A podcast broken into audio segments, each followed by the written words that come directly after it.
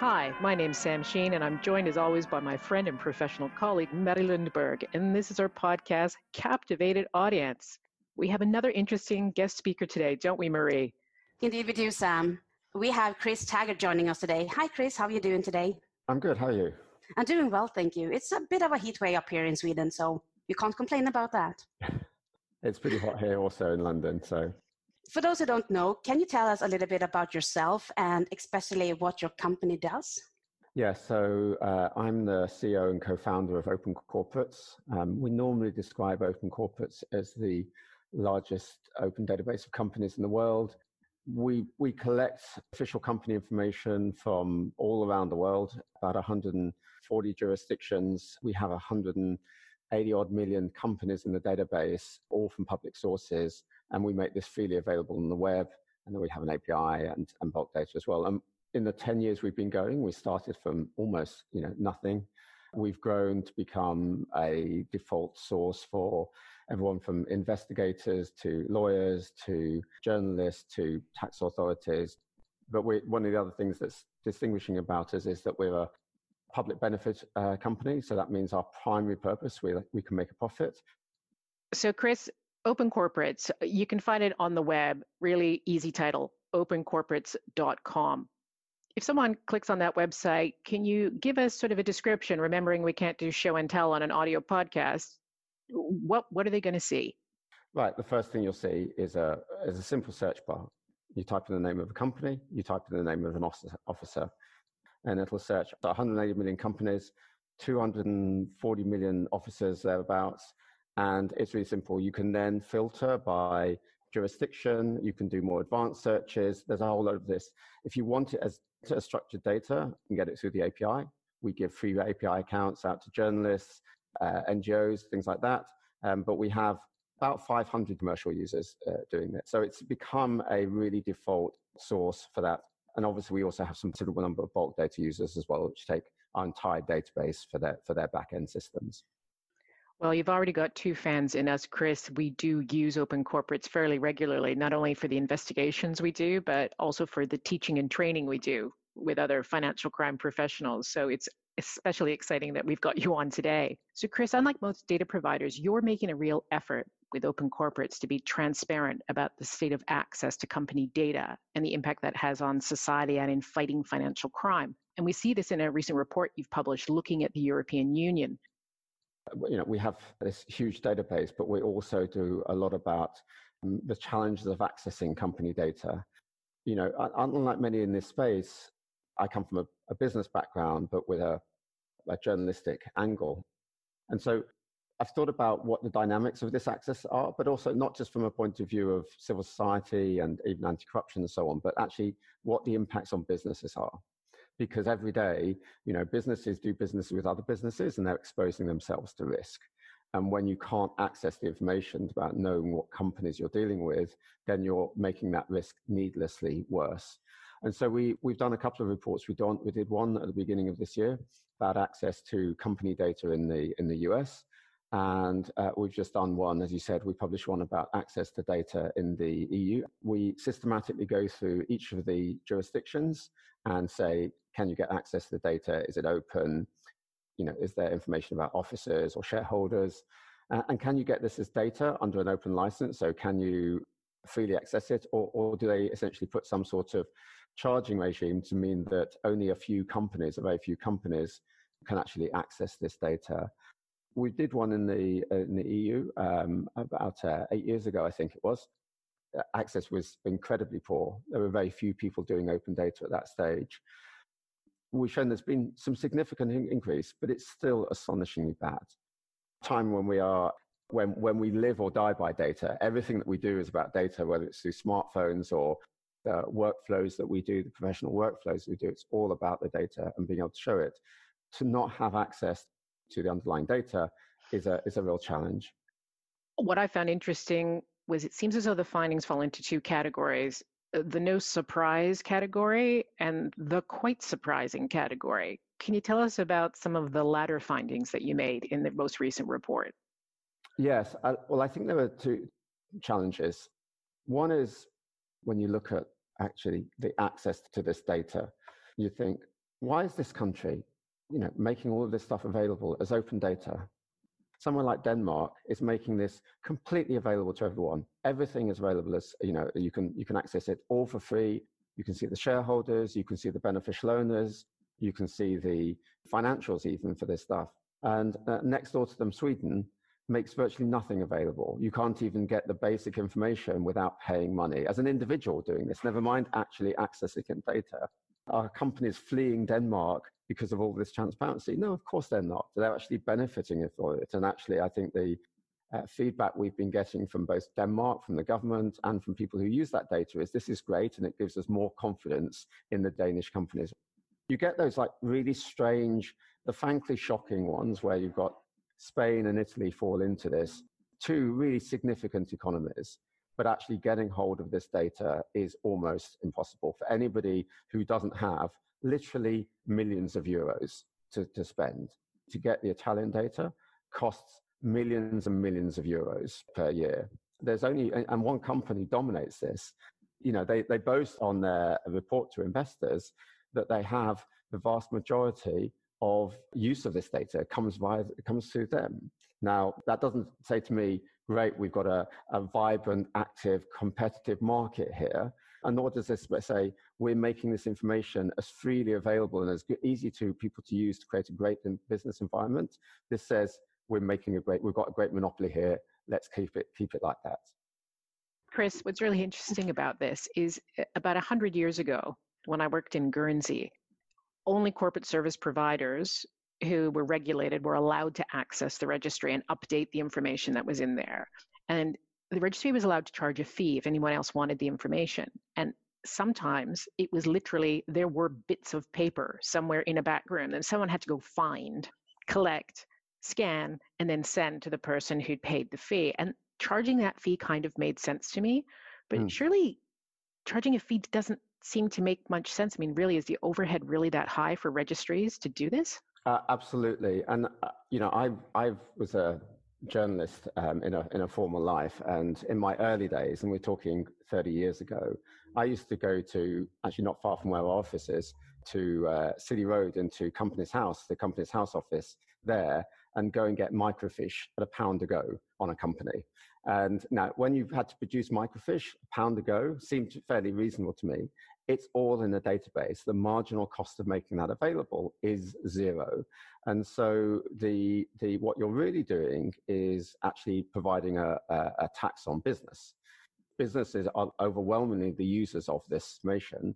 I mean, if you think about going to, to checking something on, on the Danish register or a Companies House or something, it's like, oh, I can go straight to there. I can check it. I can look at this company. I can see who exists. I can see who the ultimate beneficial owners are. It's really easy oh, no, wait a minute, i have got this inquiry from a Spanish company. What I need to do is I need to figure out how this site works. Then I got to need to figure out how to register, and I could need to put my credit card information in, and I need to do this. Oh, wait a minute, it wasn't this. I needed another record. I've got to pay another bit on the credit card. Already you're talking about 10, 15, 20 minutes or something versus a, few, a matter of a few seconds. Not to mention the fact that this data doesn't exist, can't be linked, to your procurement system. It can't be linked to any sort of automated due diligence system. It can't be combined with other data. All of those things make this possible. And I think one of the, the proudest moments for me as a, as a Brit, you know, was when Companies House said, we are a register. We exist to be consulted. Our purpose is to be consulted. Our main metric will be how many people are consulting our data through the website, through our open data downloads, to our open APIs. All of this stuff will be our major metrics. And they have increased them by several orders of magnitude, by over 100 times. Chris, how do you go about collecting all that data and what makes Open Corporate's approach to providing company data different? Yeah, I think there's a, there's, there's a number of things that distinguishes us. So we think that this is important that everyone has access to. So we'll put this on a website that is free. We're not going to charge for access to the website. Anyone can do it. They don't even need to register. And that in itself was very different from uh, you know all the traditional legacy providers. And the second thing that we did was we said we're going to be clear about where we got this from. And most of the these you know the traditional providers have what what we call a black box model.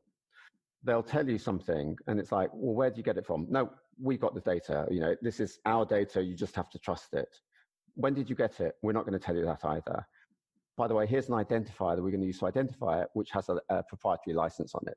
So that sort of traditional black box, you don't know where it came from, you don't know when they got it, you don't know how they got it, uh, and the, the identifier is proprietary, is fundamentally one that's not suited for today. And we said we'd always be clear about where we get it from.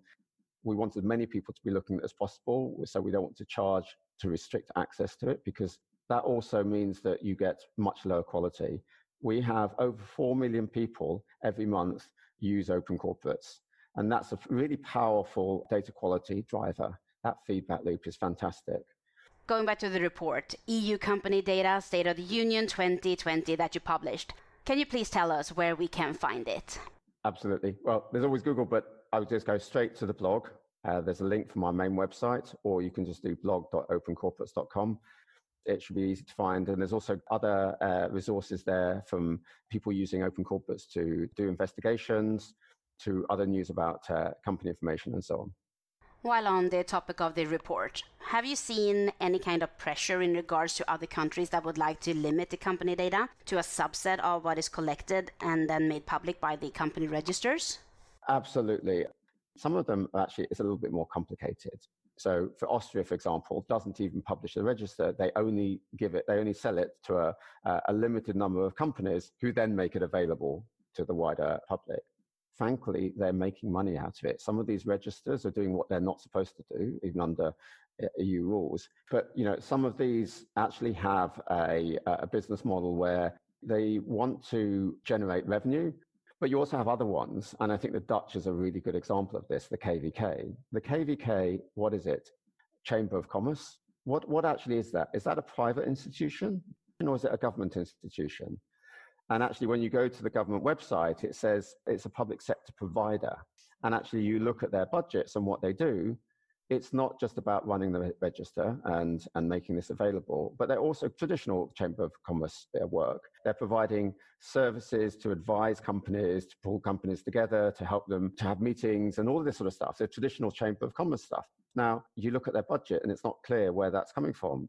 Are we actually in a situation where this private organization and all their work, their other work is being subsidized by, by the cost of, of registering. Where is this money coming from? The whole thing is this sort of like slightly cozy, slightly opaque, dark sort of system where it's not clear. It should be to maintain the register, and if it's got other things, they should be completely separate. They have also been pushing uh, recently to add restrictions so-called database rights that would mean that nobody, wherever you got the data from, could have a copy of that register without them, without that data and all the subsequent data being owned by the KVK. Actually, this is explicitly prohibited in the latest EU directive, but nevertheless, this is what they're doing. So you have all of these little fiefdoms that are coming around and are, have got their own agendas, and really it should just be our job is to provide a great business environment that we can all trust. Chris, a number of our podcast participants have talked to Marie and I about data. And one of the areas that interests us the most is the debate around whether the data needs to be squeaky clean and perfect to be usable, and we should be focusing on fixing it all, or whether we should just take it as it is. So some people have pointed out a lack of accuracy in the registry data. You know, mm-hmm. what's your view on it? Squeaky clean, or let's work with what we've got? Well, there is no perfect data. That's the first thing to say. I've been working with data now for 12, 13 years. Any data set of any size has errors in it. And sometimes those errors are inadvertent errors, and sometimes they're deliberate errors.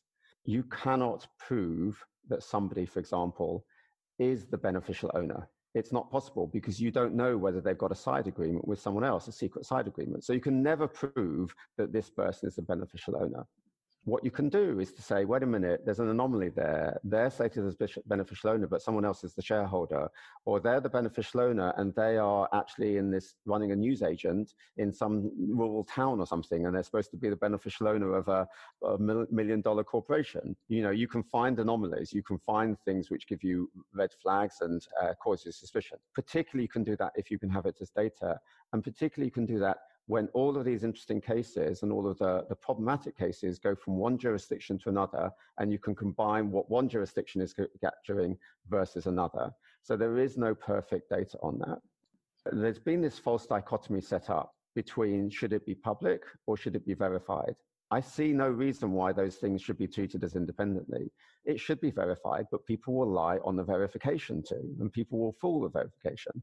And the best way of getting good data quality is to make it public and have as many eyes as possible on that data and to allow it to be available as data so it can be combined with other data sets. One of the central premises behind Open Corporates and its public mission is not that people will tell the truth is that people will lie. The bad guys will always lie. And that's why we want the data to be available to as many people as possible and as many contexts as users in as many contexts as possible because they'll lie. And that's how they'll get caught out.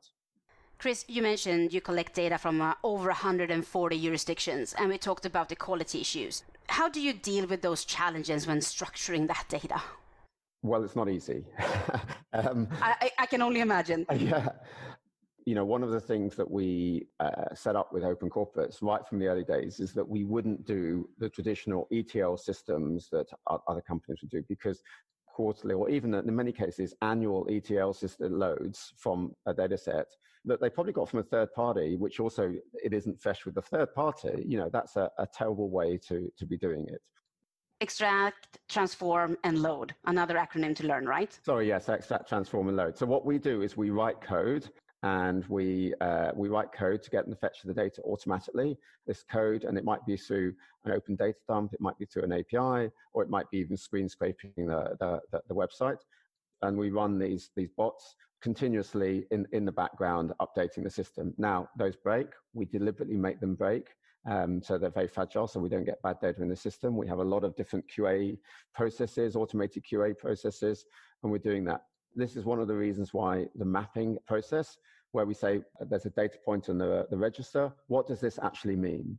And it's a hard thing to do, and and, and it can take months, literally months, to be getting to the bottom of some of this stuff. You know, we've contacted, I don't know, the Japanese register, and we said, oh, you said that this is A and B, etc.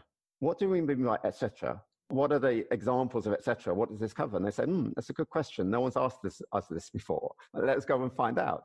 Or we read legislation to, to, to understand what this means. Business should be about adding value. And one of the values that we do is to solve these problems to spend three months trying to get to the bottom of bulgaria's xml schema and the documentation around it so that you guys so that other people don't have to I'm interested to know what you think about the, future of registers in terms of assisting people with investigations. I helped a company respond here in the UK to the Companies House consultation. And one of the things the KYC analysts asked we include was the name of the companies who help form the companies themselves. Who sits behind having created this company to actually have a field where you could identify them? Because then you'd have some idea if you had like a company generating factory. What, what do you think of that idea? I think it's, it's enormously sensible, and and I think it's one where uh, all the professionals uh, that are connected with an organization need to be disclosed and need to be available as data. And we wrote quite a, a an important piece called Fireflies and Algorithms uh, last year, talking about how we're moving into the the world of programmatic company formation, where people are writing computer programs to create companies and company networks, and how we're going to be moving towards what's called Firefly companies, where companies will exist for a day, a minute, a second, even, right? So that's where we're, where, where we're moving to. So on the fact that we aren't considering this to be essentially a data problem is a crazy thing. So, can you tell us a little bit about your recent advancements to either enhance your data coverage or to expand the functionality of Open Corporates? One of the, the most important things that we've been changing over the over the last year, we released and it's still an early stage, but uh, is, is already useful and uh, really interesting. We released a thing called um, Corporate Signals.